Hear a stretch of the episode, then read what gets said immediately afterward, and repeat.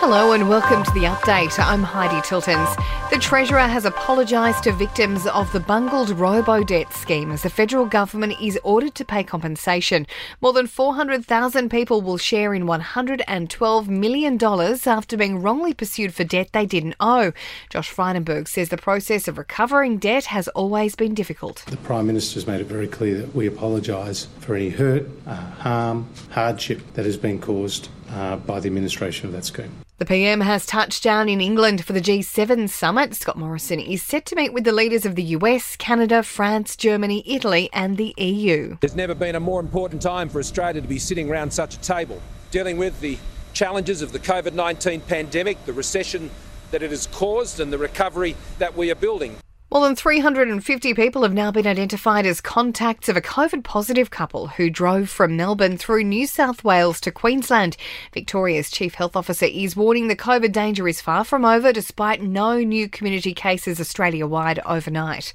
A record 153,000 Aussies have been vaccinated against COVID in the last 24 hours. It brings Australia's national total to more than 5.6 million jabs. Chris Dawson is headed to trial on allegations he murdered murdered his wife Lynette in the 80s. The former rugby league player had been trying to argue the Teacher's Pet podcast would prejudice any proceedings.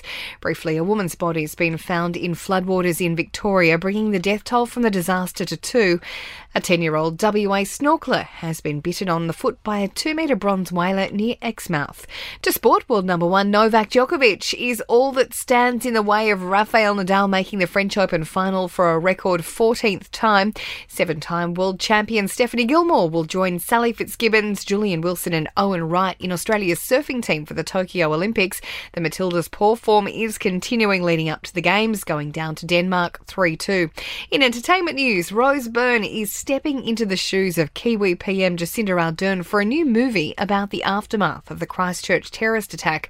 And Kylie Minogue has whipped fans into a frenzy after posting a cryptic tweet to Lady Gaga. The Aussie singer peeking out from behind a glittering cape with speculation the pair is working on a collab.